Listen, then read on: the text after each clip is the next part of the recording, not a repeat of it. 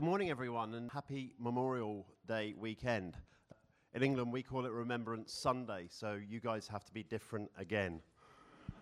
Um, for those of you who don't know me, I'm Jamie Grimble, husband to Debbie, father of two little ogres Fletcher, who is almost four, and Finnegan, who is almost two. I have two dogs called Bruce and Clarence, yes, named after Mr. Springsteen and his big man saxophone player Clarence Clemons. I'm a DJ that plays in clubs, events, and weddings, and I was born and raised in London, UK. We moved to Philly eight years ago uh, to help my wife pursue a career in fashion design. And I am an avid Liverpool supporter, and I'm still recovering from a heavy defeat last night in the Champions League final. So, yeah. anyway, I, we also live here in West Philly, uh, and I'm also 40, going on 12 years old. And here at Mo, true, is it true? Gee. um, I'm here at Mosaic. I'm the youth specialist, uh, which means I teach the kids from grades four and up. Uh, and I also try and work with the youth in surrounding areas, uh, building relationships with other organisations that work with the youth, and have almost uh, been doing this for almost four years now. Uh, it's been equally, uh, an equally challenging but rewarding job. Um, where hopefully I get to have a real impact in developing these kids' lives to understanding and living out Jesus' message. This is my current life. It does have its challenges. It does suck sometimes. It's an incredibly, but it's an incredible life. I have been blessed with an amazingly strong wife, two hilarious and lovely boys, and I constantly wonder and marvel how I got here. So, if you had a DeLorean and converted it into a time machine and parked it outside, and you went back to London 15 years ago to, to 2003 and tracked me down and told me that my 40 year old life would look like that, well, I would have laughed very, very, very loudly, maybe even deliriously, and then proceeded to collapse on the floor and pass out. Which would be very convenient for you because you could slip back into the DeLorean and travel back to 2018. And 2003, Jamie would wake up thinking, what a crazy dream that was. But I think a lot of us here today would have had the same reaction 2003 Jamie would have had. But this is the real world. We don't have time machines, or Elon Musk hasn't told us yet. Over the past weeks, we've heard from various members of our church and Brad, our pastor, about their experiences and understanding of salvation, not in terms of heaven and hell, but salvation here on earth. For me, it's been a really inspiring series to hear and made me really think about what salvation really is. And so I wanted to focus on a particular aspect of this, which is incredibly personal to me and hopefully to you, and that is discovering the value of who you are and what God has made you to do. A minute ago, I gave you a brief description of what my life looks now and hinted that 15 years ago, my life was very, very different. And I think that's the same for all of us. Our lives obviously do change to circumstance, the people we meet, the choices we make, and most of all, figuring out what we are meant to do and how we are meant to achieve it. Our TV sets are flooded with reality shows. And in these reality shows, the TV producers love to hone in on one thing with each contestant their journey. From MTV, The Real World, to Survivor, to The Bachelor or Bachelorette, to Big Brother, to American Idol, each contestant goes on a journey, and although edited for drama and interest, they enter as one kind of person and, and in a few short weeks have apparently so learnt so much about themselves and come out of the experience a very different person, sometimes for the worse, but generally for the better. They have discovered themselves. But I feel that most of us don't want to go through that experience to discover who we really are. But it's really hard to figure out what is my purpose in life? And what legacy do I want to leave? Psalm 139, verse 15 and 16 says, My frame was not hidden from you. When I was made in the secret place, when I was woven together in the depth of, depths of earth, your eyes saw my unformed body. All the, all the days ordained me, for were written in your book, before one of them came to me, to, came to be. This psalm is essentially saying that God created us. God saw us when nobody else could, not even our own mothers. God sees our importance and value already. God knows our story already, even before we were born. So, how do we realize our value, our importance, what our story will be? This is a very real, constant battle with ourselves to become comfortable in our own skin and not to compare ourselves to the supposed fortunes of others, especially in this age of social media. As I said earlier, I'm the youth specialist and I love working with kids, helping to re- them to reach their full potential, to discover who they are, help them discover their gifts, and use them in a positive and influential way. and child education is in my DNA. My mum is a retired pe- preschool teacher. My big sister is now a preschool teacher. My younger brother taught so- high school science in high school for 10 years. And my father was a governor of, the high school, of my old high school for nearly 25 years. Five or six of my uncle and aunts are teachers or professors in colleges. So you see, child education is a big factor in my family. It was like the Kennedys and politics. Growing up in school and in church, people saw how I was with younger kids and really saw that I had a gifting for teaching and education and would gently encourage me to get involved and gain experience. I would help at my mum's school. I would do work experience at a local elementary school. I would go on Christian kids camps as, cab, uh, as, ca- as a camp counselor. And all this finally led me to go to college to study to be a teacher. But when I got to college, and got into the meat and bones of what it really meant to be to be a teacher, this is where the wheels of this wagon started to come a bit loose and eventually fell off. The dream of being a teacher started to crumble. The education wasn't the education system wasn't what I thought it was. Instead of trying to be an influence and be part of the change, I started drifting off and pursuing other interests instead. I wasn't strong enough or motivated enough. I didn't have the support system in place to help me navigate it through it. By this point, I had started DJing in clubs in London, and I had also given up on church, as I supposedly thought I'd chosen a lifestyle that didn't fit into the idea of what it I thought was be, you know to be a Christian was. And so I finally dropped out of college. Giving up on teaching, I even lied to my parents for nearly a year. So they couldn't even help or support because they didn't even know the truth not wanting to tell them what I had done, feeling ashamed or guilty for letting them down, with failing to live up with what I thought at the time was their expectations of me. A big factor that contrib- contributed to this slow demise in my uh, teaching career is that I was a bit of an escapist. And I don't mean like Harry Houdini, I don't try and break out, break out of straitjackets, and I don't really mean like Anthony Bourdain, journeying to the outer parts of the world to try amazing and crazy food.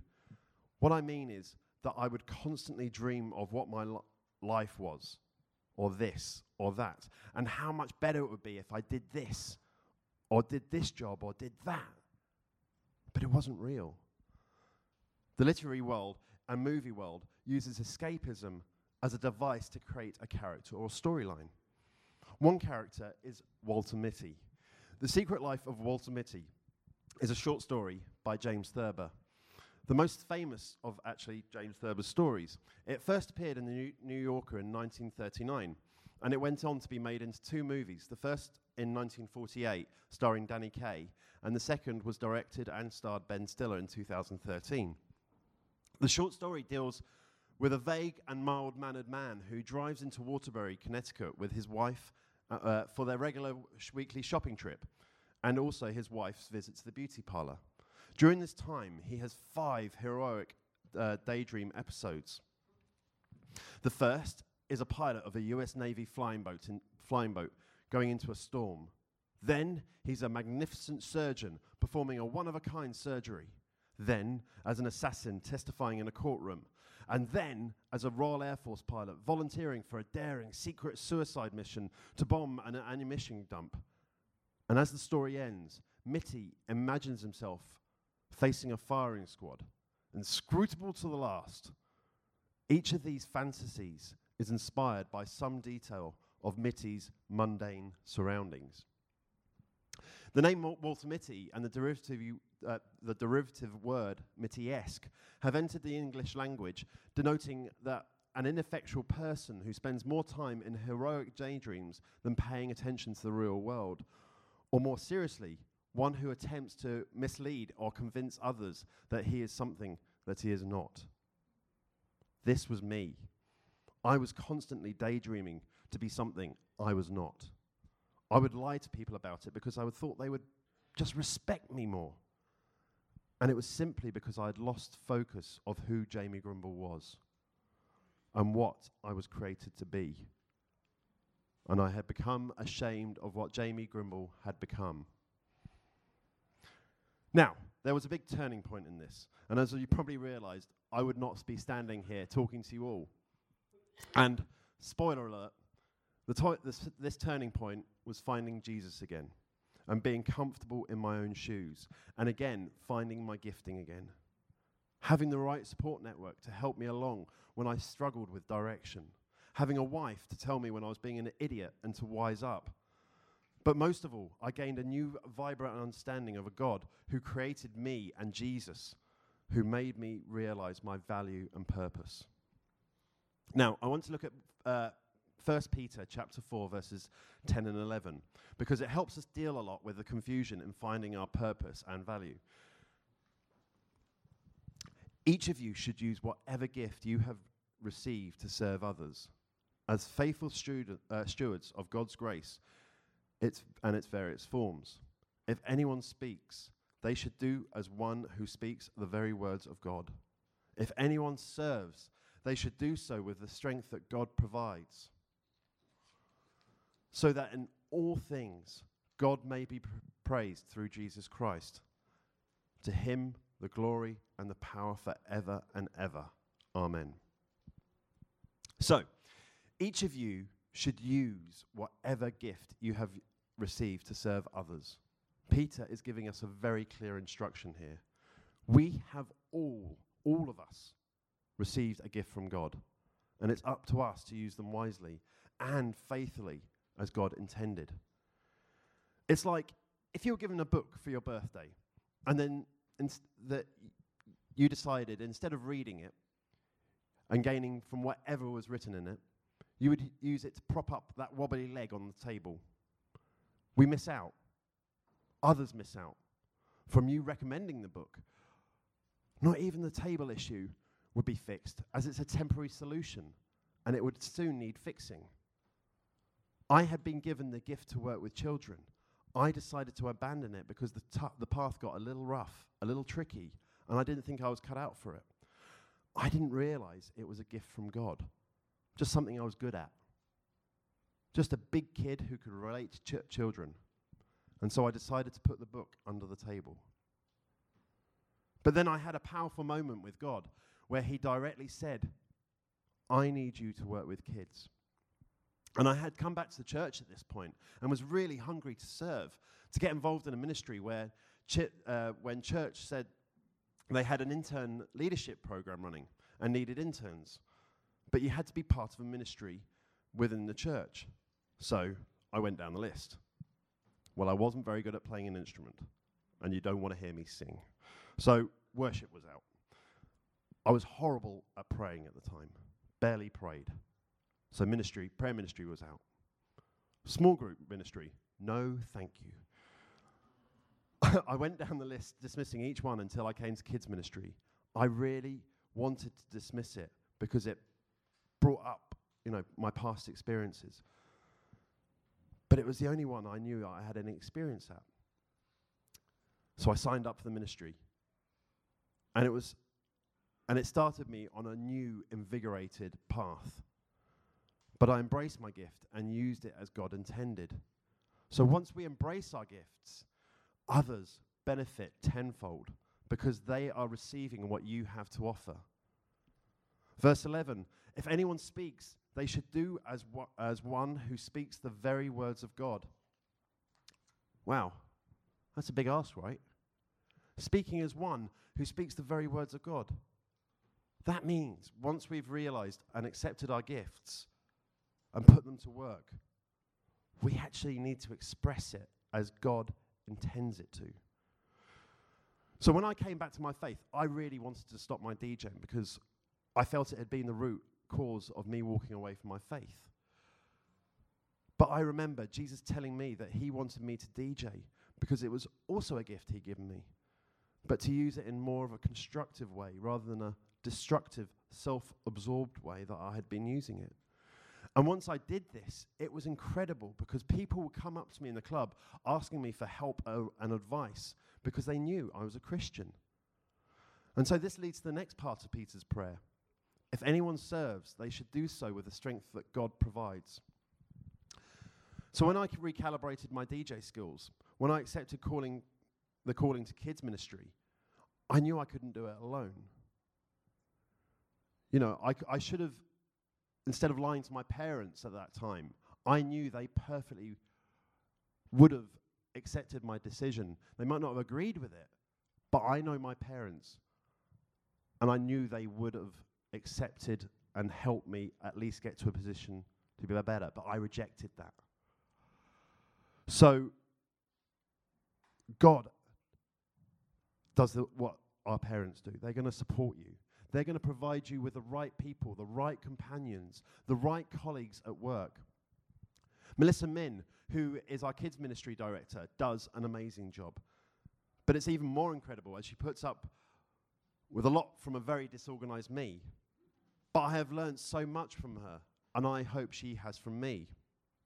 We had a dedication last week, and the parents asked you to support them in raising their child. We should do the same for each other.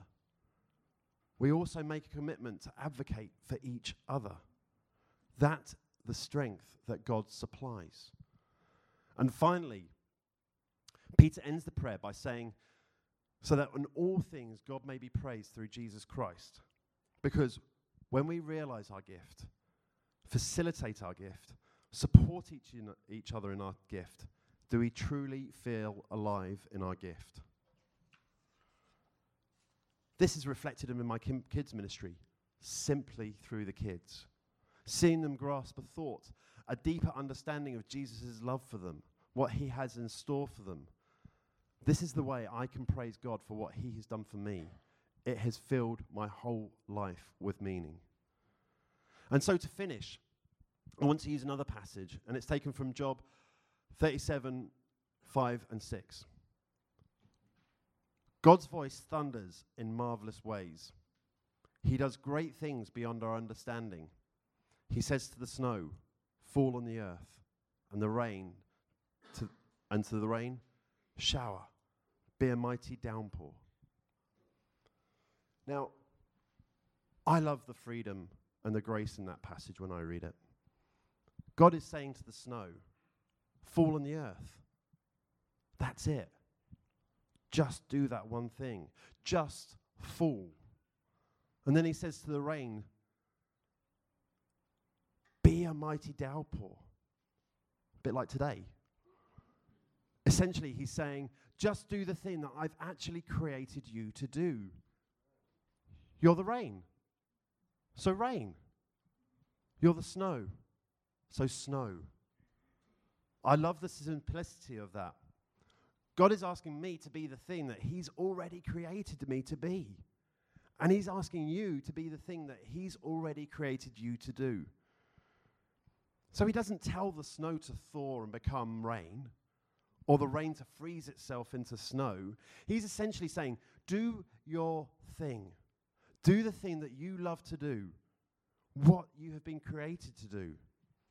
So many of ourselves twist ourselves up in knots, desperately trying to be something or something else, somebody else, trying to fulfill some endless list of qualities and capabilities that will think that will make us feel loved, safe, or happy. That is an exhausting way to live. I know because I've done it. What God is asking you to do, what is the thing that God has created you to be? What do you do with ease and lightness of falling snow? Many of us, and if we're honest, have wandered far from those things. We have gotten wrap- wrapped up in what someone else was wanted us to be, what we would thought would keep us happy and safe and gain us approval. So I want us to try something, something that we do a lot at, here at Mosaic, and I just want us to try to get to a place where we can focus on that. So, can we just close our eyes and just take some deep breaths? Just count to 30 in and count to 30 out. And just keep doing that until you come to a relaxed place where you can really come to a comfortable place.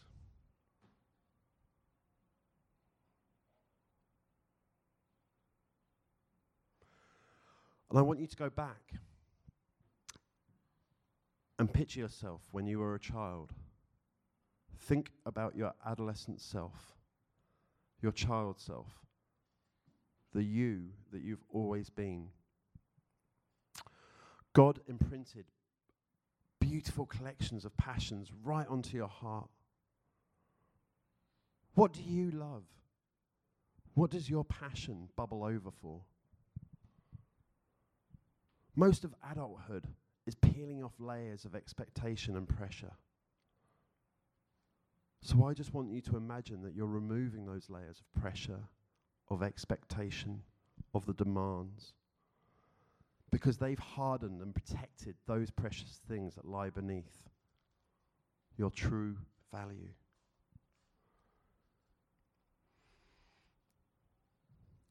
But those definitions require us to live on a treadmill both liter- literally and figuratively, always hustling to fit in. Our dreams orderly and profitable. But that's not life. That's not where the fullness of joy and meaning are found. The snow is only meant, created, commanded to fall. The rain only meant, created, commanded to pour down. You were only meant, created, commanded to be who you are. Weird, wonderful, imperfect, messy, and lovely. What do you need to leave behind? In order to recover that essential self that God created? What do you need to walk away from in order to cl- reclaim those unique parts God designed for His purpose for?